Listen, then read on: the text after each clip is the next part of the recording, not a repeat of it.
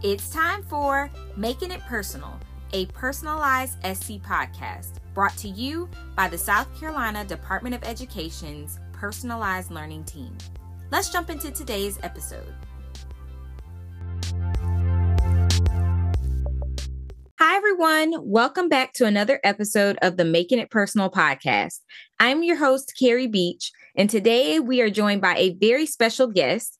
We have with us today Tanner Slagle from Ebinport Elementary School in Rock Hill, South Carolina. So I'm going to allow Tanner to introduce himself and then we'll jump into the conversation. Hey, everyone. Hey, Keri. Uh, thanks for having me on today. Um, like Keri said, my name is Tanner Slagle. I am a math instructional coach over at Ebinport in Rock Hill, um, which is outside of Charlotte. For those of you around the state who don't quite know, um, I have previously taught third grade and fifth grade, and then this is my second year in this new role. Awesome, awesome. I want to start by having you tell us a little bit about your journey as a coach and how you got to this point in your educational journey. Uh, so I originally, I'm very fortunate, um, came to Winthrop up here in Rock Hill for undergrad. Um, and was super fortunate to intern at the school um, that I called home for many, many years. Um, so I taught third grade at Ebinport for two years, and then I looped up to fifth grade with the, the group of pandemic babies um, that we had. Uh, so that group of students, I had them an internship, had them my first year, and then got the chance to have them again in fifth grade, uh, just for some continuity's sake and just to uh, continue learning, growing as a teacher. Um, after that, I went to CMS for a year, uh, and through their Department of Teacher Leadership uh, up in Charlotte, I continued teaching fifth grade math and science. And then I had the opportunity to come back to Ebinport. Uh, we had a math coach position we were funding with some Title One money and wanted to see um, what that extra support could look like. We had a, a literacy coach, but we had never had a math coach. So we had that position. Um, I applied for it, and here we are back home um, and continuing to learn and grow. So, when educators hear the word coach or instructional coach, what do you think they expect, or what do you think comes to mind for them when they hear that? Yeah, I think it uh, really depends. So a lot of times, um, you know, what you want to think is when you think coach, you almost take it back to sports when you're little. Uh, someone who's helping you, someone who is coaching you, who's giving you um, that advice. You know, you think about that that adult figure, and by no means am I that. Um, but you know that you have that person who's sort of leading. Um, so in one one sense, you have that whole person who is um, just there for you, who's giving you ideas, who's watching, who's supporting, um, giving you tips. And then you also have that person. A lot of times in schools, um, coaches get a bad rap. They're the person who is um, admin, but not admin. They um, have all this power, but no power at the same time. Uh, so as teachers, a lot of times we really have to find that nice balance of what is our coach, where are we as coaches, um, and where do we fall along that? Are we really that person who teachers can look to for uh, that advice, for that that coaching, that feedback? Um, like you know we, we would hope as, as a as a sports coach, um, or we that person who is just an extension of admin, um, who you know sometimes you have to be careful around, and sometimes you have to be cognizant of um, what's going on and how much you trust them.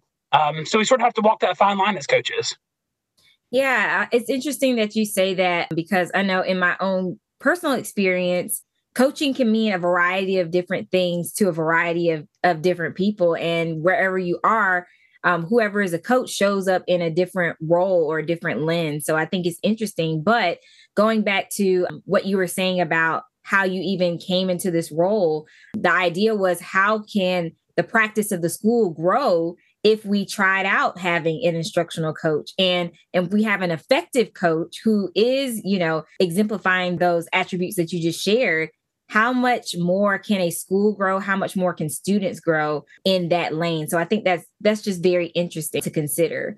And so my next question for you is how do you think your role or perspective as a coach has shifted as you've come more into i guess this idea of personalizing or student centered learning? How did your role start and how has it kind of shifted over time? So i think that um, whenever i became a coach last school year last august I think a lot of um, the work that I did was really seen as um, as district coaches. We talk a lot of times about you know we're an extension of the central office. You know, so whatever you say, we say. It's passed on to your teachers. You're the one that are that are with them every day. Um, you know, our message is the same. So a lot of times I found myself um, just doing PD or walkthroughs or, or conversations in the hallway. Um, and a lot of times it became um, really non-personal and we're going to talk about that i know but um, it was just sort of like everybody got the same thing. It was very much um, whenever we had grade level meetings and it was a math meeting every grade level all six seven of us got the same presentation. Um, and i often found myself with my principal at the end of the day saying you know i hate thursday meetings um, because i'm saying the same thing. I'd rather you just give me um, an, an hour after school at a faculty meeting and just let me get it done. Um, you know, recognizing that you have the conversations and so much power can come out of those. But, you know, as we started the school year, um, I found myself in that boat where it was just the, the, repetitive nature and nobody was getting exactly what they needed. And at the same time, it was what I thought they needed or what the district office thought they needed. Um, so then throughout the school year, as we kept having conversations and meetings and just seeing teachers um, and then reminding myself that, you know, hey, you were in these meetings, you would have been in these meetings, um, that not everyone is on the same page. Not everyone um, needs the same thing at the, at the exact same moment. Um, so we took a more personalized approach. Really, after Christmas, it was sort of a, a little little brainchild um, that we had going on, and we kicked off um, in January, in December, getting ready for January. Um, that had more of a, a, personalized approach for just coaching and how um, I was responding to teachers and sort of the work that we did in the second half of the school year. So I definitely want to get into more of what that um, approach looks like, and we definitely will um, in this conversation. But before we get into the details of that, I'll ask: Do you think having a flexible approach when it comes to coaching teachers is important? And if so, why is it important to be flexible or not have a one size fits all method when it comes to coaching teachers? yeah, I know whenever um, I started having the, this personal, you know, just philosophy shift, um, really, I guess it was in late October, early November when I just started thinking like, ah, this is this is not what I want. This is not effective. This isn't working. Um, just you know, the outside looking at my own work, I really started, you know, noticing that constantly we're telling teachers and we're asking them to look at their kids as individuals. So when we go into a classroom, it is not what does Tanner need, what does Keri need, um, and, and, we're not turning that back on teachers as, as, learners. So it's sort of hypocritical in a lot of ways to look at, um, you know, the expectations that we set for our teachers and how responsive they're being to how students are doing and how they're they're progressing and, and what they're ready for at the at a specific moment. Um, but then as teachers, we're turning right around and we are putting our own agenda on them and we're saying, no, this is the sit and get. I'm the, you know, the one who's delivering content and, and you're listening to me. And when I say we're ready to move on, we're ready. And then I'm going to pick something else next month. Um, so that was really important and really impactful um, just to sort of think about that. And one of the, the articles that we really launched this whole initiative with, um, and just flat out called out the hypocrisy of, of coaching um, and sort of making this shift. And that's something that uh, whenever we started this that I really mentioned to our teachers a lot, you know, to, to really work on buy-in and work on that as well, but just getting them going of, you know, I'm asking you to do this for your kids, but I'm also asking me to do it for you. I love that. And that definitely segues into what I want to talk to you about next. We often t- talk about this phrase of modeling the model, which is just what you said. What are we asking for teachers to do with students as learners that we are not doing with teachers as learners from the professional development lens? So, what are some specific strategies that you've used to gain the trust of your teachers? Give them choice and autonomy within their learning or help them find the right entry points for trying something new. And I know those are three loaded statements, so feel free to fire off uh, wherever you think is best. So, one of the things that when we talk about trust, that's in my mind, that has to come first. Mm-hmm. Um, so I had the benefit. I know we talked about it a little bit. Um, I've been at Ebinport for all of my career except for one year. So I grew up here as an intern, um, taught here for three years, left, and I came back. So trust was something um, that I had had spent time developing those relationships over the years. Um, but I had to earn trust as a coach. And whenever I whenever I interviewed um, for this position, it was not really a, you know, Tanner, are you coming back to Ebinport? It was, you know, you're coming back as a coach. So people are going to look at you differently. Um, so a lot of the the work that I did in, in you know August, September, even October was just listening. It was watching. It was uh, positive affirmations. You know, walkthroughs were not um, negative at all, unless they truly needed to be, which I really tried to make them uh, positive. Was hey, I love how you're doing this. Can I come back? Can I watch? Um, it was offering to help and to teach. It wasn't, mm. um, you know, directives at all. It was you let me teach alongside you. Let me learn from you. Um, as someone who taught third and fifth grades only, spent a lot of time in K one two. Uh, just really working with those teachers and you know refreshing myself, but also letting them know that this is new for me and I'm learning from you. Uh, so when I think about trust, that is something that was super impactful. Also, just letting everyone know that I'm no better than anyone. We're all learning here together. So constantly just modeling, you know, let me reach out to my coach. Let me reach out to Ashley or Nigel, um, who are my coaches at the district office, and just, you know, hoping to show teachers that just like I can ask for help, you can ask for help as well.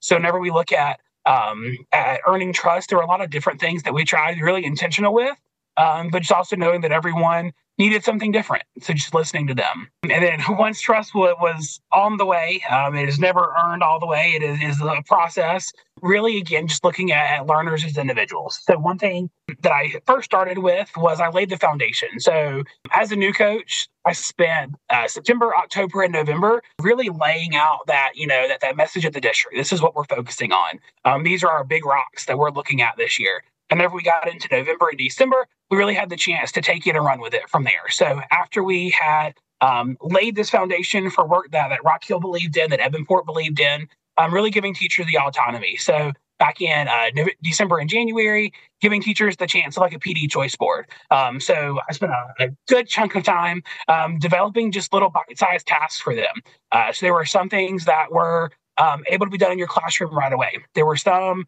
um, PD videos or PD articles with reflection questions.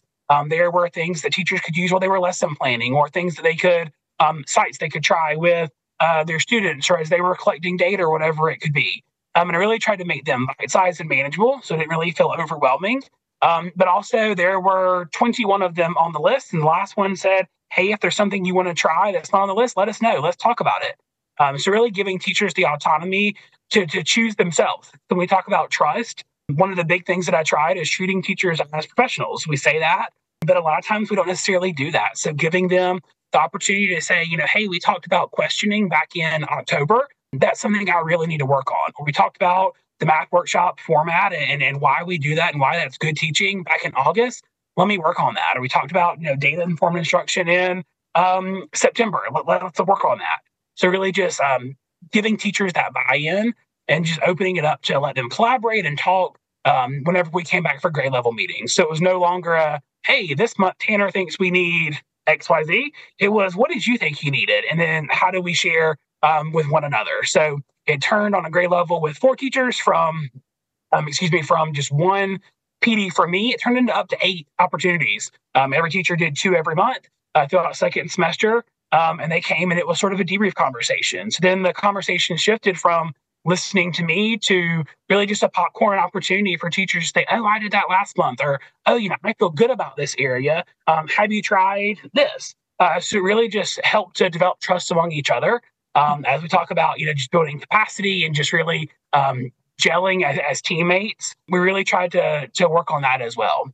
I think that's an amazing way not only to give teachers choice, but also help them figure out if they do want to try something new, what's the right entry point for them. Now, I know when Kristen and I visited you back in, I don't know when that was, um, earlier this year, um, you shared with us a, a coaching form where had the teachers listed, and then also you kind of curated from them what they wanted your feedback on. And I just thought that was an amazing strategy and approach. So, would you mind sharing that with us? Yeah, definitely. So, um, with this whole choice board, which is um, you know, sort of just what I tried to to encompass with the different options and, and things that teachers would come and they'd debrief about.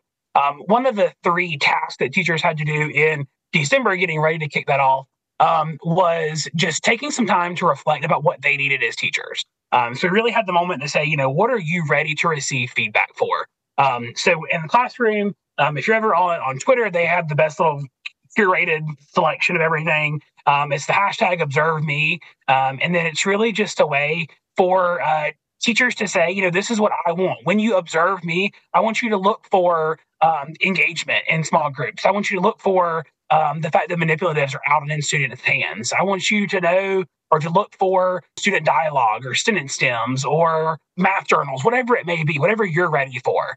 Uh, so whenever we had this, teachers had the opportunity to give me those. So rather than me walking into 27 different classrooms and, and finding myself always focusing on questioning or always focusing on engagement or always focusing on, you know, the, the lesson itself or whatever it may be, um, I was able to go in with a specific mindset and an ability to say, you know, Tanner, you asked me for feedback on this. Here's where I think you could grow, or here's where I think you're excelling. Um, so on, on my cart, I would have that printed out. Um, then as I would go around, I would check it off. Whenever I went into Keri's room and I saw she was doing it, I would check it off. Um, if it got to the point where I was in there multiple times and I felt like she had mastered it, I would just cross it out. So it really turned it back on the teachers.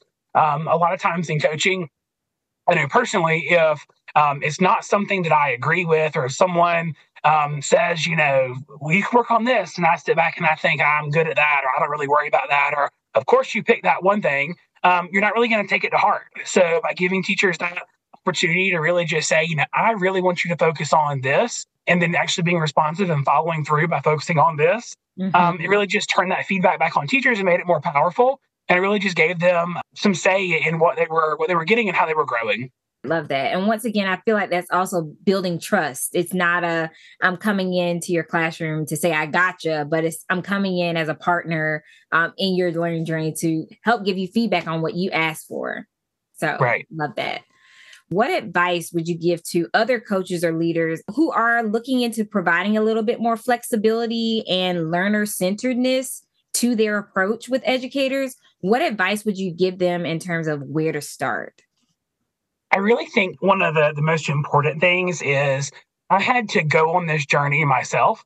Um, you know, whenever we were in, in August and September, um, even October, you know, I truly believe that me making uh, slide decks and delivering that same PD to seven grade levels at a time or, or throughout the day, um, I believe that, was the right way to go. And then I saw and I put myself back in teacher's shoes in the classroom that I was in the year before. And I was able to say, you know, wow, nobody is listening, or maybe this one person is ready, but nobody else is. Um, so the first thing I want you, I would, I would the first advice I would give um, is really just to encourage everyone to go on this journey, really from a teacher's perspective and as a coach's perspective. Um, so really just put yourself back in that faculty meeting, back in that lesson, um, and really just think, you know, were you always ready for what was going on? Were you always, you know, receptive to what was being delivered? Um, and then further from there, I really think it's important just to listen. Um, if you have, have worked on building trust, if you have um, been in your building and teachers see you as that coach, as that one who's able to, to help lead you on and, and make things work, um, then they're going to tell you what they need. And that goes from listening. So it was a very formal process. Um, whenever we were or typing it up and I had it all together on one sheet for the whole building, um, but really, it started as conversations, and people knew that I was doing that. So it got to the point with teachers that I had done coaching cycles with, or that I'd worked with for um, a couple weeks, that when I walked in a room just for a walkthrough, they would just be comfortable by saying, you know, watch for this, and, and it would just be a quick whisper or a quick, you know, yell across the room when I walked in. And that happened by listening to teachers, by letting them know that, hey, I believe in this. This is what I think is best. And then at the same time, just being willing to hear them out and not always push your own agenda for, for what you think. Absolutely. Were there any specific resources that kind of helped you along your journey or your perspective shifts as a coach, whether it be a book or someone else that you know you you've gleaned information from? What resources were really helpful to you in this journey? Yeah, so um, I think one of the most important things for me um, when just realizing that we're not at the same at the same place as the competency training um, that I did with you and Kristen throughout the year. Um, really, just reminding myself that learning is a continuum, and there is never um, a great space to be. You know, we all want to be a six, but there's the reality of sometimes we're good at being a four, or maybe a three is good for you. Um, so just realizing that when you're looking at competencies, they're here for broader stroke things, but it can also be just that that mindset can be applied to just being a teacher in general and attending a PD in general. Um, so that was helpful for me. Uh, one of the other big person, big people, I'm going to give a shout out to LaPortia Davis. She's been, I don't know, I think she's done a um, not a podcast, but a, a teacher talk episode. Um, LaPortia Davis was so helpful for me in just seeing this done with her kids. Um, and as fifth graders, if they can do it, then teachers can do it as well. So as we were making this, um, this this happen, LaPortia was so helpful um, just to be that that sounding board for me. Um, just you know, hey, how do you set this up? Hey, how does it work? Hey, what are you anticipating um, adults would need? Uh, so she was someone um, who I really just looked to. Uh, really just in getting this off the ground and then an admin um, who was receptive an admin um, who was willing to say you know i'm going to cancel grade level meetings for the rest of the school year and here's what we're going to do instead um, so being willing just to, to put yourself out there um, and just have someone who could listen those were all um, huge things for me um, that uh, truly not a plug for the off personalized learning but that started with the competencies and really just being reminded that even as an adult fall in a continuum and, and we all fall at different places. Awesome. Tanner, I have really enjoyed our conversation and I know our listeners have too. If there's anyone listening who wants to get in touch with you to learn more or just follow you um, in your journey in this upcoming school year, what's the best way for them to make contact? Sure. I am um, on Twitter uh, at Tanner Slagle at T A N N E R S L A G L E. Uh, you can follow us on there, post snapshots from throughout the school year, but I am on there. And then always um, you can get in touch. There's email and everything on there as well. But that's, that's sort of your, your go to place. Well, thank you once again, Tanner. We'll be right back to close things out.